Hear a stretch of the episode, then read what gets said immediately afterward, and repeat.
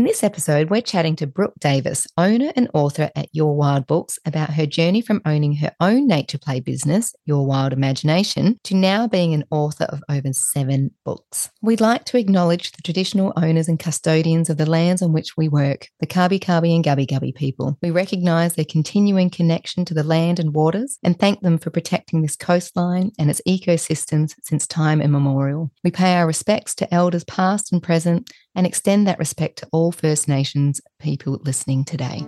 Welcome to Raising Wildlings, a podcast about parenting, alternative education, and stepping into the wilderness, however that looks, with your family. Each week, we'll be interviewing experts that truly inspire us to answer your parenting and education questions. We'll also be sharing stories from some incredible families that took the leap and are taking the road less travelled. We're your hosts, Vicky and Nikki from Wildlings Forest School. Pop in your headphones, settle in, and join us on this next adventure. Hello and welcome to the Raising Wildlings podcast. I'm your host, Nikki Farrell. Before we start, please don't forget to subscribe to the podcast so that it lands in your library every week and you don't miss an episode. And please tag us in any of your Instagram stories of your favorite quote or takeaway this week. But we're going to get straight into it today. Let's hear from Brooke. Good morning and welcome to the show, Brooke. Thank you so much for coming along. Thank you so much for having me. Oh, our absolute pleasure. How are you today on this beautiful spring day? I'm really well, actually. It is glorious and spring weather here today. We've had a fair bit of rain, but um, today it's wonderful. I'll be heading outside after I hop off this call. Yeah, yay. It's same. It's a bluebird day here, and I haven't had my daily dose of vitamin D, so We'll need to go have a cuppa on the deck, I think, afterwards. Sounds great. yeah. So let's get straight into it. Can you jump in and tell us all about how you started Wild Imagination and then further from that, how you got to where you are now? Owner and author of seven books and two sets of cards. Is that right? That is correct. Yes. Yeah, with your wild books because I just I just love what you've done. But I'd love for everyone to hear your journey as well. Great. Okay. So um, I suppose stepping right back to when I had a let's call it real job, corporate job. Um, and that was when I had my daughter, who's now 10. Um, I had planned to go back to the workforce, but um, as often happens, uh, they weren't willing to be flexible with my work arrangements. Um, so I started a consulting company, um, which mostly was just me for quite a long time. Um, and that was in the marketing and graphic design space. So that's where my kind of background and um, university studies were and all that sort of thing. So I did that for a Beautiful while. Aesthetic eye. Yes, yes. So I, I, use all of those skills, and even now, obviously, I, I, design the books and games and all sorts of things myself, which um, I find really enjoyable um, but yeah, so I started that for a while, and then it kind of got to the point where um, I was looking for something else, um, something a bit more. And my daughter was um, about to start school, and you know what we had available to us at the time was you know very uh, our local school was you know very traditional kind of um, heavily indoors program um, and i just thought to myself how ridiculous is it that kids have such a vastly different um, childhood than than what I did, you know, thirty something years ago? Um, so I, I thought of starting a nature play program. It was something that um, you know I enjoyed doing with my kids. Um, my daughter's kindy did really well, and you know I just thought that the school age children really just missed out once they hit that five year old age group. Um, so I started this program called Wild Imagination, and that was in 2016. And where did you start that? Yeah, um, I I had a bit of an out out of the box sort of thinking, and you know, people please learn from my mistakes. Do not do it this way because it was really hard. Um, but what I did was I worked with the local council where I lived and um, I hired a space from them. So I had to pay them for the space. Um, I fenced it, um, brought in toilets and water and shelter and all the play equipment and all that sort of thing. It was um, a lot of work to manage everything.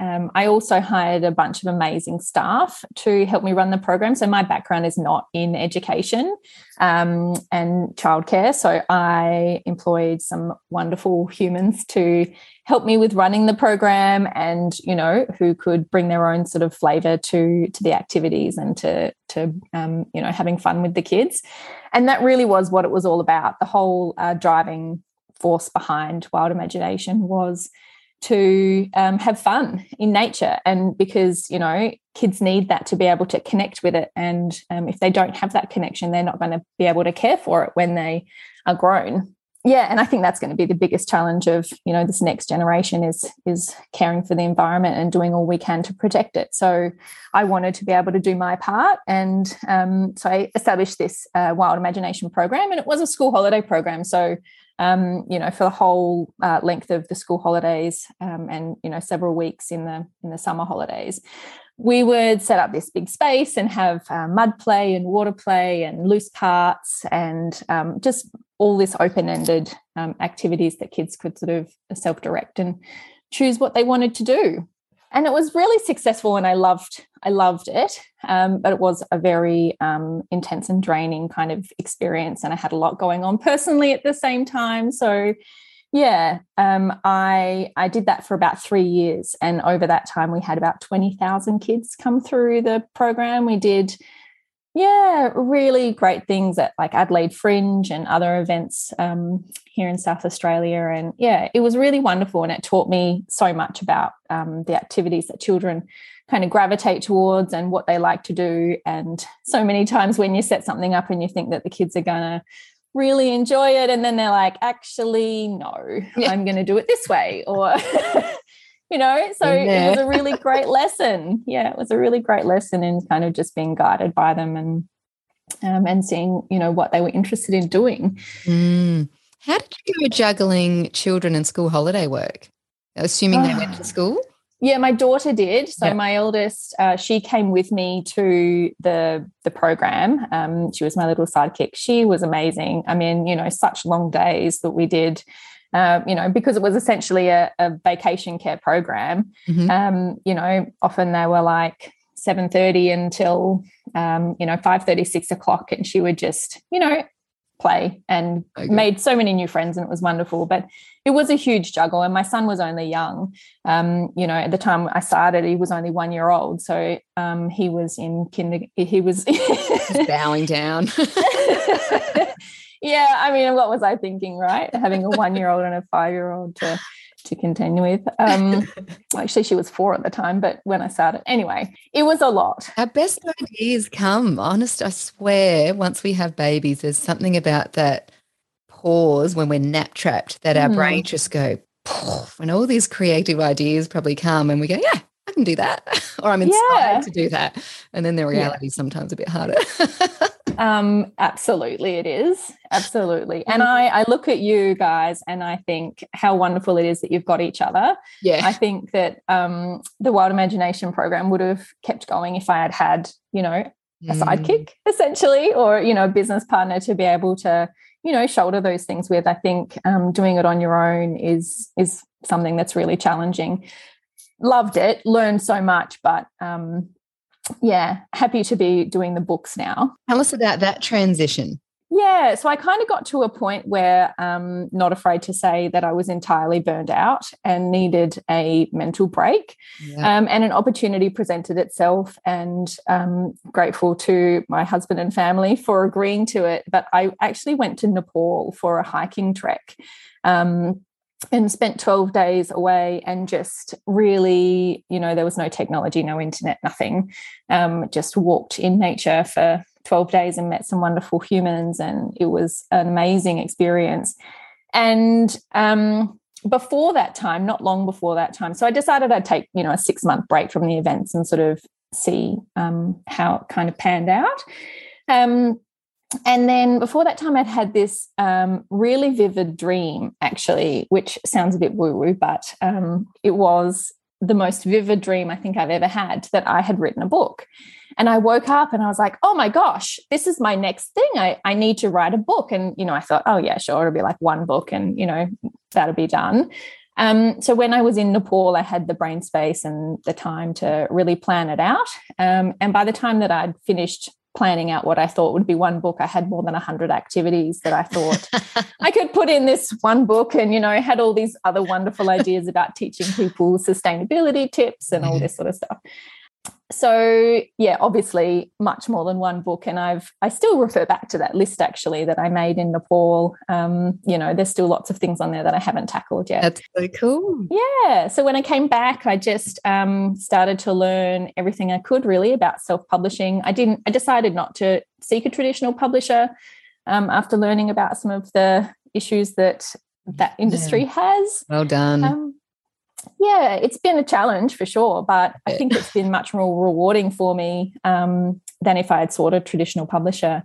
Um, so many people and in the publishing industry have said to me that um, you know if you want to be an author, you also have to have another job because you can never rely on your um, author payments because uh, they just pay you so little and they you know don't um, you know once your book has been out for a few months and they just don't focus on you anymore. Mm. So yeah, I went down the self publishing route and um, in, in, I think it was about March uh, 2019, I decided to, I found my amazing photographer um, who's also a local woman the here. Photographs are stunning. Thank you. Can I just say, yeah. of all the nature play craft books that we have had in our library as a you know nature play business, yours is the most aesthetically pleasing. I can look at it and go, ah, Whereas other books I look at and I go,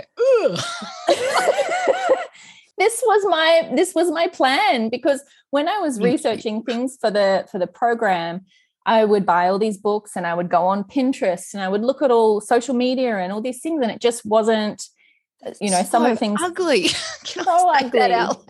Yes, or, or that they were illustrated yeah. you know and i'm like kids can't connect with illustrations you know adults can understand them a bit more but you know if you're a four or five year old you're going to look at an illustration of how to make a magic wand and you're going to go oh you know i don't really know what to do. And why all the primary colors? Yes exactly exactly. So that was what i wanted to do make a really beautiful book that you know parents and kids loved to look at um, and i was really fortunate to find Megan, um, who's my photographer. You can find her on Instagram at Sweet Little Light. She's a wonderful human. Um, and then we, yeah, just started shooting the book and, you know, had a range of activities and um, she did this, the amazing edits. And I think, you know, like you say that the, the pictures are so beautiful. I actually had somebody one time tell me that they were too beautiful and the children were dressed too nicely, which is hilarious. But if you really look at the crafts, like they're made by children, you know, like they're beautifully edited photographs, but it's craft for kids that are made by kids. Um, some of them have had, you know, a little bit of adult assistance, particularly when the kids were a bit younger. Um, but yeah, it really is about that authentic kind of connection to, you know, you can make this, but then make it your own. It's not prescriptive in any way. There's also a thousand of those other kind of books as well. I think you've really mm. hit a beautiful niche and a beautiful target market. And it's stunning enough to be a coffee table book. And I love that it can be a work of art in itself and that when you open it, it feels like art, really like art, art. And I, I love Aww. that juxtaposition of, yeah, children can create that. And it might not look exactly like that. But when you're looking at it, you go, oh, I really want to make that. And I love that about your book. Oh, thank you so much. Mm. Thank you.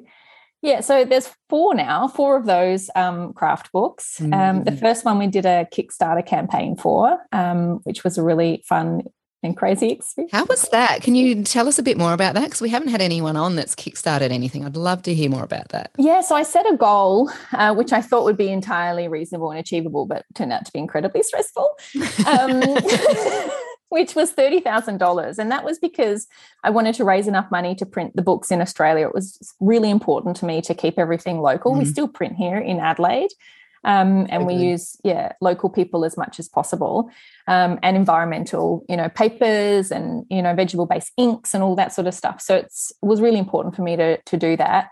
Um, and to be able to kind of get some economies of scale i needed to print a reasonable amount in the first um, print run. And i was like oh sure you know $30000 that that that'll be okay Um, we did make it. We actually raised 33,000 in the end, which was amazing.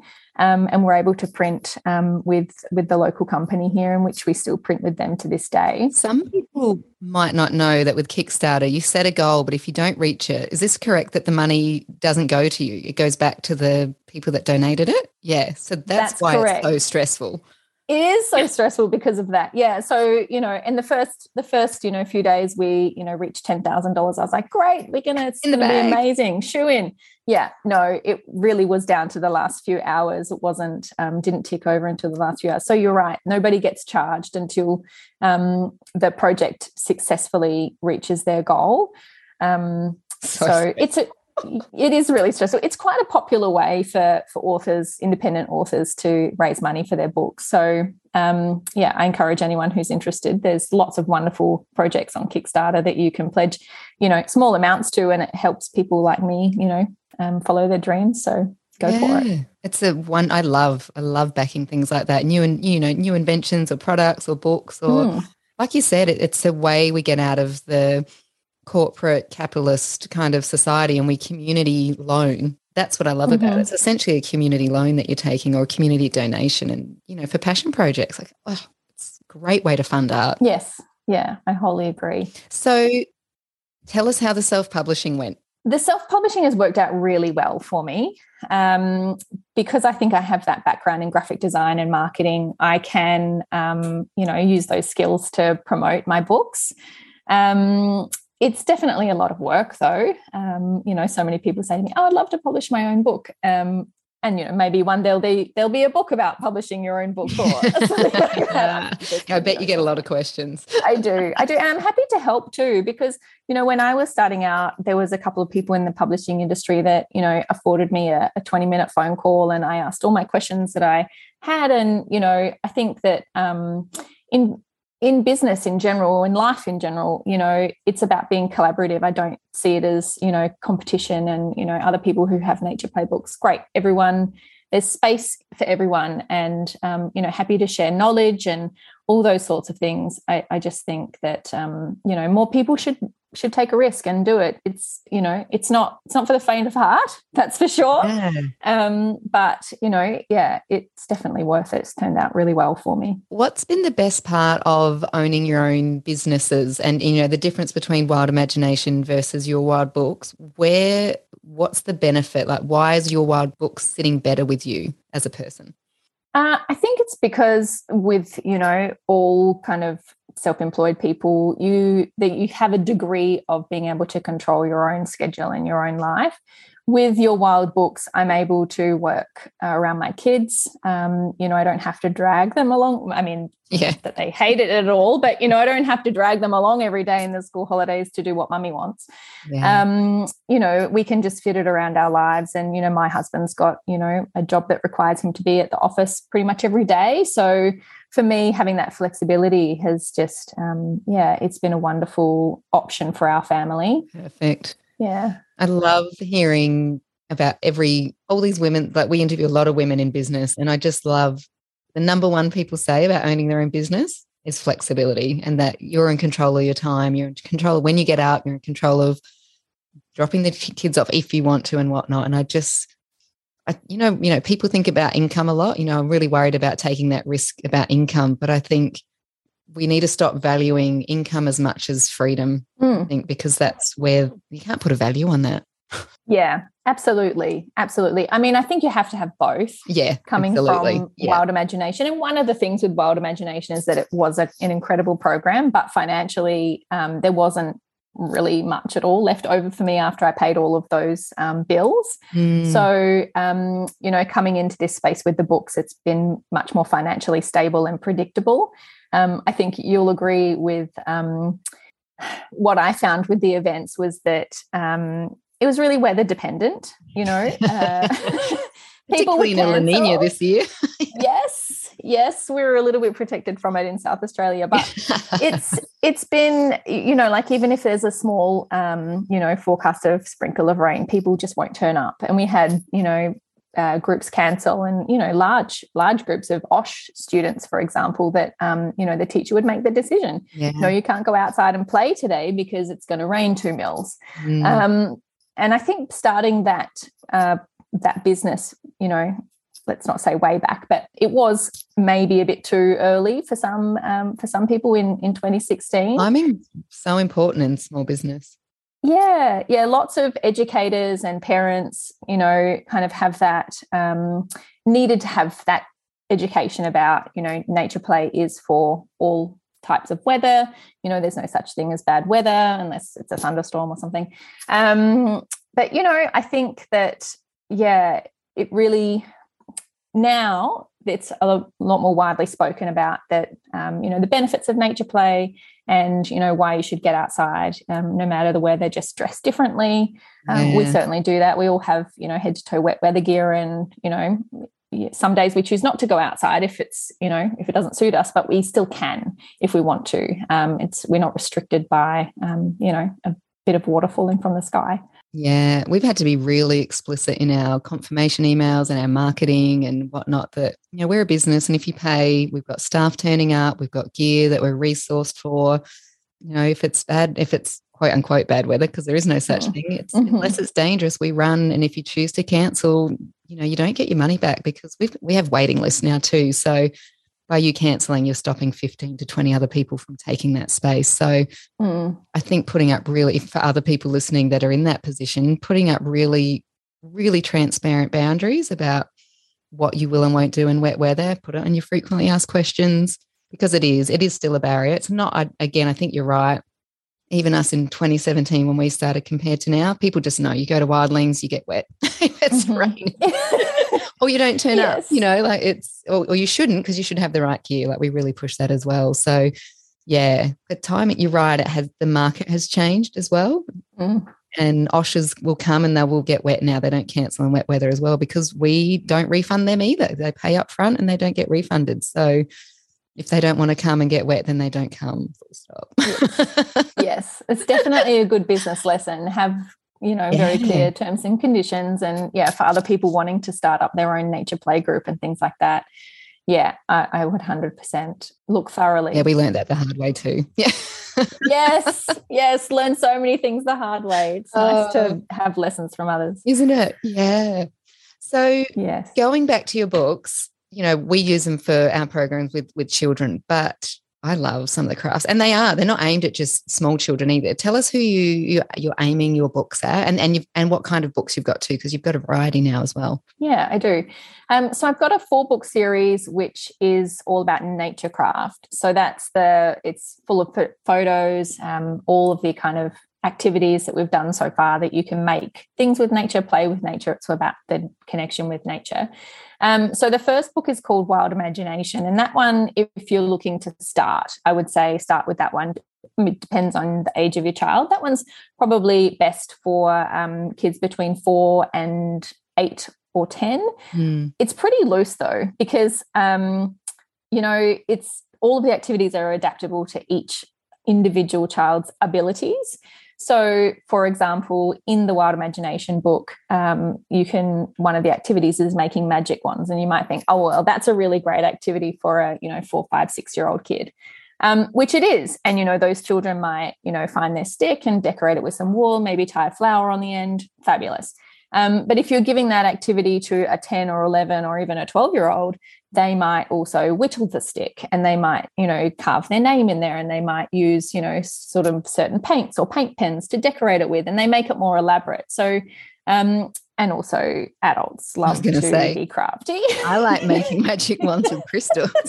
Yes, me too. I love making magic wands and then it's the thing of that it's not it's not a you know a closed kind of activity so once you make the magic wand what can you then do with it and it's about you know encouraging independent play creative play um, you know just engaging that imagination um, so yeah, all of the books can be adapted to all different age groups. I've even had um, some people say to me that they use them in aged care situations. So you know, working with elderly because those are some of the things that they perhaps did when they were younger as well and evoking some memories. So yeah, it, it's for all ages, all abilities. But if you want to be more specific, uh, the first book, yeah, is definitely for that younger age group. There's a few things in there like making mud cakes and magic potions that the younger children really enjoy.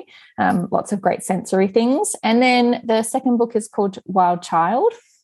Which has got a few more activities which have, you know, require a little bit more fine motor skills, like um, tying knots to like make boats and rafts, that sort of thing. Um, the third book is really great for uh, the festive season coming up, and it's called mm. Wild Celebrations. Um, and that one has got lots of activities for Christmas. So, like making whittled Santas, how to make a Christmas wreath, um, Christmas star, that sort of thing. And then there's also Easter activities, which are so fun. Um, you can make a little Easter bunny crown, like a flower crown, but with Easter bunny um, ears on it. And yeah, a whole bunch of other things, as well as a nature play um, birthday party plan. So that was something that I really want. Like I could have done a whole book just on that. Um, but you know, share. Add it to the list book. yeah, it's on the list.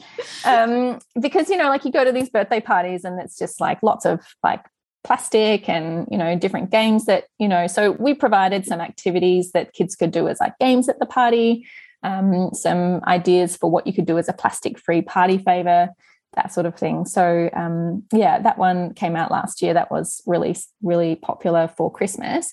And then we've just released a new book. Um, well, two weeks ago, really. I was going to say, I haven't seen this yet, so I'm excited to hear about it. Yes, so it's called Wild Projects for Families. So, as the name suggests, it's got um, sort of DIY activities and adventures that families can do together and that one was really fun to to make. Um, so yeah things like more complicated things like building a mud kitchen. So it's got all the steps and the um, things that you'll need to build a mud kitchen. Other things that are a bit more simple like making a hiking stick and going hiking or geocaching together.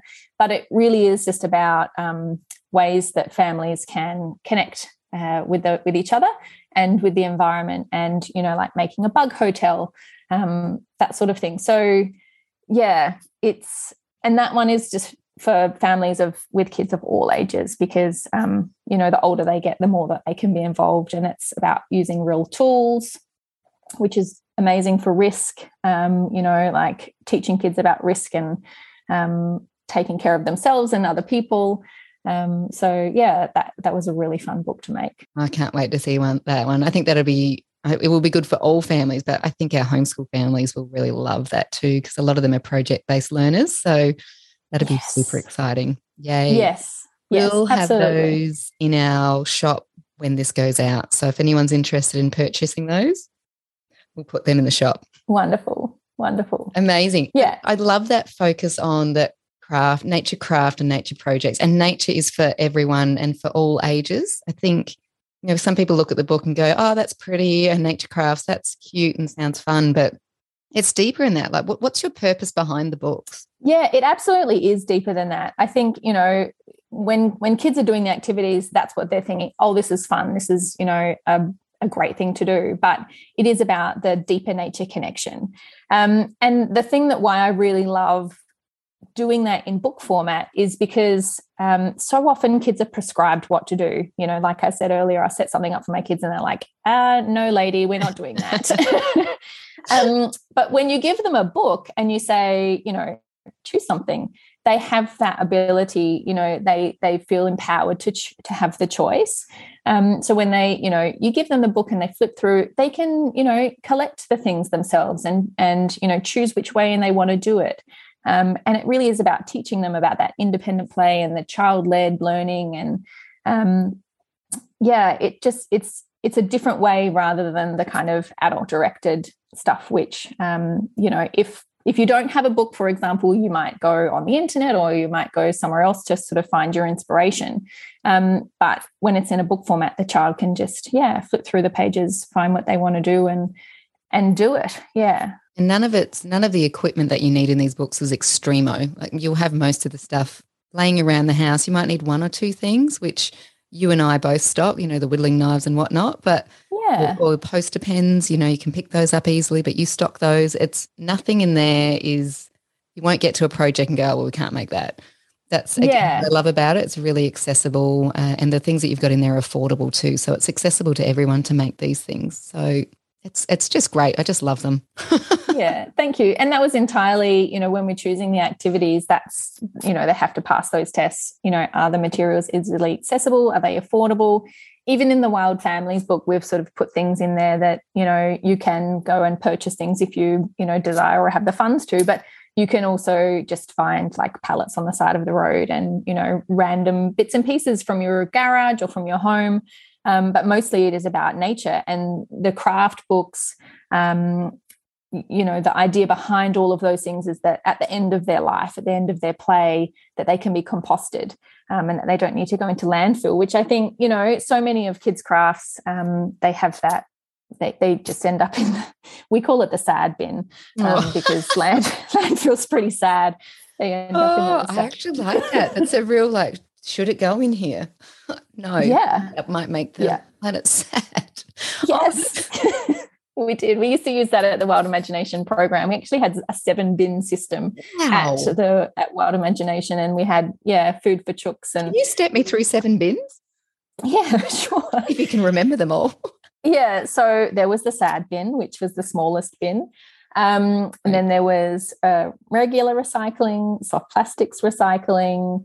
Um, there was like small plastics and foil because sometimes, yeah. in particularly in the Easter school holidays, lots of kids came with uh, little, you know, Easter eggs That's and foil. Really. So we collected those and and we all, you know, we talked about like why why are we doing this? You know, why do we not just chuck everything in one bin like you might do at school? Um, and then we had the school even have recycling. My last yeah. no recycling with yeah. nearly three thousand students in it. Oh my gosh, how awful! No, That's, again, how are we meant to raise children to know how to look after the planet when we don't even have simple recycling? Yeah, anyway. that blows my mind, mm. doesn't it? I mean, there's so many things that we could change in the education system, but that's you know save that question for our rapid fire. okay, sure. Uh, I've lost count. I think I was up to like the chook bin and mm. um oh, and just reg- there's some food that my chooks wouldn't wouldn't eat, so there was another like green waste bin. But we taught all the kids. Well done. That's amazing. You know, they're such they they just absorb it. You know, they don't okay. um get confused like sometimes adults can about which what goes in what bin. So so true. Oh, that's amazing. And and it's that, isn't it? It's that role modeling and, and the education. And then they go home and pass it on to their parents who go, oh, all right, I guess we'll start a soft plastic collection. You know, yes. what makes I did difference. particularly nag the children about that one with the chip packets and whatnot. I'm like, you know, it's just, yeah, it's a simple thing that we can do for the planet. You know, everyone does their part. And, you know, this is one thing that you can do. Yeah, that's it. That's amazing. Oh, so good. Now, are you ready for some rapid fire questions? Absolutely. All right. You're allowed to be biased in this one. What's your favorite book? wink, wink. No. of all time. Uh, asking why? me what my favorite book is is like choosing my favorite child. Or what are you um, currently reading? Because I too have that. I feel exactly the same way about that. um, Oh, I actually am not reading a good book at the moment. I, I won't name the book that I'm trying to read, but I just can't get into it. I, am mostly a non-fiction reader, but I have been trying mm. to dabble in fiction. But um, you know, I'm an early riser, so the evening reading time is is tough for me. I probably more listen to podcasts. Well, what's your um, that's go for podcasts? We've I'll be biased here. It's yours. um, I really like listening to your podcast. I also oh, really like. Um, uh, it's called How I Built This, which is oh, a business podcast yeah yeah. I find it really inspirational again learning from other people and and hearing about their journeys. Mm. um so that's one that i really enjoy as well. Reassuring isn't it? Sarah yeah. Because none of them are instant overnight successes. They all absolutely. feel like they are but all of them have done those hard yards in the first five ten years. Yeah then they've yeah. become an overnight success. Yes yes exactly exactly. And another one that i really enjoy is sarah wilson's podcast which is called wild Yes. Yeah. I actually haven't listened to that in a while. I was on a, a binge and I loved it and then just forgot to. I don't think it was, in, you know, when you're not subscribed and it doesn't come to your library. So on that yes. night, make sure you subscribe to our podcast so that it's in your library because that's what yes. Sarah's. Yeah. Yeah. Uh, yeah, that's a great one as well. All right. Next question. Where do you go? What do you do to reset after a rough day? For me, I like to do gardening. I have a large garden. It's full of weeds, so I always have something to do. Um, so that's where I would um, that because it's easy, you know, it's accessible for me. Um, if I was able to leave the house, mm. you know, if I didn't have the kids here or whatever, I would go for a hike. Mm. Um, Where's your favourite hike around Adelaide? Um, I really love going to Morialta uh, Conservation Park. The first thing that came to my head, because yeah. I'm originally from Ceduna. So oh, wow. I lived in Adelaide for a couple of years, and that was my favourite hike in Adelaide. So yeah, yeah, yeah, that hike, beautiful. Mm, I think the fact that it has fall waterfalls, which unless you grew up in, you know, Northern Territory, South Australia, WA, you just don't understand how amazing waterfalls are because they're everywhere here. Like yeah. Six or seven beautiful, accessible ones within half an hour's drive of my house here. Yeah. In SA. You're like, so lucky. Uh, so lucky. We are so spoiled here. Morialtas is beautiful. It is. Just that there's not many of them. no, no. And they don't run the whole year round either. In the summer, they're bone dry. So, yeah. Uh, so, if you're on the East Coast, please appreciate your waterfalls because not not all of us are so lucky. mm, absolutely. Uh, all right, here's your big one. It doesn't have to be rapid fire. If you could choose just one thing to change about the education system, what would it be? Oh, it's such a big question, isn't it? it is. Yeah. Um, look, I guess it's incorporating nature into into the curriculum and into the learning, um, and it doesn't need to be difficult. And I think this goes for everyone: homeschoolers, you know, parents, grandparents. It doesn't need to be hard, you know. Um, just incorporating some nature into your art lessons or you know into maths. You can use you know gum nuts or leaves and you know do things like that that just bring a little bit of nature connection in every day. Um, i think that's that's the thing that i would change as well as um, proper recycling programs. Small things yeah. big things. Yes yes. I think you know when you multiply that over you know over all the students in in australia and you know and, and elsewhere it would just make such a such a huge difference. Yeah. You know you know what it came down to in a school our size was um was budget because the cleaners would have to empty the bins. So to empty that many recycling bins and then to actually sort them so it was worth collecting the recycling it was budget. mm. So mm. again, everything in education comes back to budget. yeah, so interesting. Actually, at my daughter's school, um, she's in year five now. They, the five, year five and six students, um, empty the recycling bins. So that's one of their jobs that they do in the morning before they start their learning. Mm. So there's always ways around it. It is. You know, if you, if you're dedicated. classrooms. And... The children do all the cleaning in the classrooms. And mm. I hmm. think that really makes children treat their classrooms with a bit more love. mm. Yes. yeah. some good lessons for accountability. Yeah. Um, that they can transfer to home. yeah, love it. we wish. Goodness, nice. Uh, and finally, how can we find out more about your work, Brooke? Uh, the website's the best place, which is yourwildbooks.com. Um, we're also on Facebook and Instagram at Your Wild Books. And yeah, we have the books as well as a beautiful range of eco friendly craft supplies. Um, the, the things that we kind of bring into the shop are specifically related to the book. So it's not just any old thing, and they have to obviously um, you know, fit with our uh, ethics and sustainability principles. So, um, yeah, if you and I know that there's we've got lots of crossover with the Wildling shop too. So, oh. um, yeah, and we're all about collaboration. I don't care where people get this stuff from, as long as they get outside. yes, I agree, and I think you know we've been talking about Christmas a lot here um, because you know the the gifting season's about to kind of begin. Um, mm. And I think that if people can keep in mind about shopping local and the environmental impact upon um, what they're purchasing, you know, we can we can all really make a big difference if we um, if we just choose, um, yeah, small business and uh, slow rather than fast. Um, yeah, and checking the ethics of the small businesses. You know, is it is it fast fashion? Is it like your like you said, your books are printed, they're local they're great inks, it's all that stuff. And it does, it makes a massive difference, particularly in this time of year coming up. Yeah. Yeah, absolutely. I heard you might have a sneaky discount for our listeners too. I do. I do. Um, everyone is welcome to use the code wildlings10 for 10% off all of our full priced um, items. We also have a bunch of things that are already discounted in bundles. So the discount doesn't apply to those, but um, you can get, yeah, um, whole range of great gifts and things um, for 10% off. So we'll have um, Brooks products discounted 10% until the end of the year as well. Exciting. Yeah. Yay. Wonderful.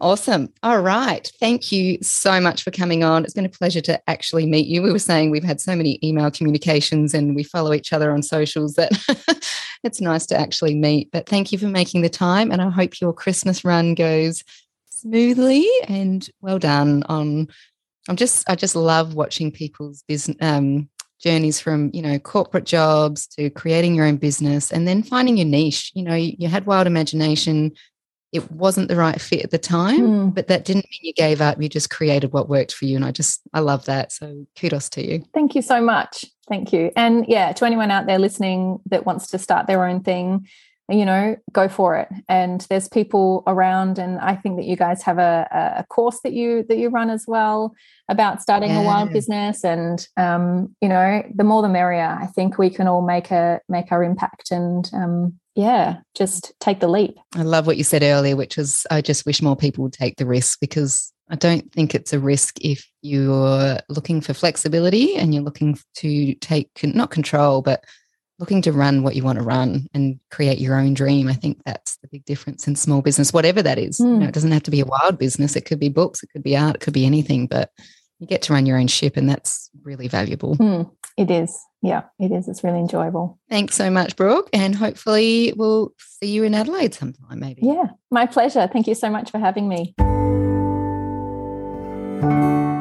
Have I mentioned how much I love this job? I just love the spectrum of, of people. You know, we talk to people that have done our wild business course and are starting their own businesses. We speak to people that have um, started them without doing a course, like Brooke. And Brooke is one of the first people that has started one that, that I know of, started one and moved on. And I love her perspective on it. And I love that, you know, she went from starting her own wild business to becoming an author of nature craft books. I really loved how she has had this amalgamation of skills from previous jobs and lives, and they all just seem to have accumulated and landed her here as an author, but still following her passion, you know, which is nature and getting children out in nature. But it's tying together her graphics and her, her previous skills, which just goes to show us all that every job we take, no matter how shit it is, some days, it does. They teach us these transferable skills. The you know older that we get, and the more skills that we accumulate and that sometimes finding your purpose means trying something and realizing that it's not actually what you want to do exactly. And really, what, what you need to start any business is resilience and curiosity and drive. They are the markers of success, the makers of success. It's not, it's not all of these skills. The skills are helpful, but as you saw in Brooke's case, her skills were transferable. So it didn't matter which job she was doing. She's just found, worked out what her values are and what her purpose is and what she enjoys the most, what the world needs. And she's combined those into something that makes, brings her joy uh, and is hitting all of her success markers. So take this episode as a little reminder to really think about what success means to you. You know, do you want to be cash rich? Do you want to be time rich? That's my big thing. I want time and health. I want to be health rich and relationship rich and community rich. And by doing that, hopefully, you know, I put food on the table and that's what's happened. And then how can you start taking those small or big steps towards that purpose, whatever it is? Just food for thought. And if you think that starting a nature play business or forest school might be your purpose, then you might want to go and check out our signature online course, Your Wild Business, because that's where we deep dive into how to find your purpose and then we map out exactly how to achieve that purpose. It's a Kickstarter program. There's nothing else like it around because, you know, our industry is such a burgeoning industry. And it's specifically di- designed for teachers and forest school leaders, outdoor reccees, and early years educators who are looking for something more. They're looking for something more than paperwork. They're looking for something more than, you know, they want to be authentic in their roles. They want to work deeply with children and deeply in nature but maybe you're not quite ready to take that leap into the big wide world of business. That's what this course is for. It'll help you take the guesswork out of starting from scratch and it will help you avoid making the most common mistakes that other people have made when they started their nature play business. So if you're interested, head on over to wildlingsforestschool.com forward slash wild dash business. And that's where you can check out our free exclusive training, and that will help get you started on the right path towards your own wild business that is deeply rooted in those values of community, of health, of giving back, and helping the world, of purpose. So if you're keen, again, that's wildlingsforestschool.com backslash wild dash business to go and check that out. And until next week, may you go on your search for purpose and stay wild.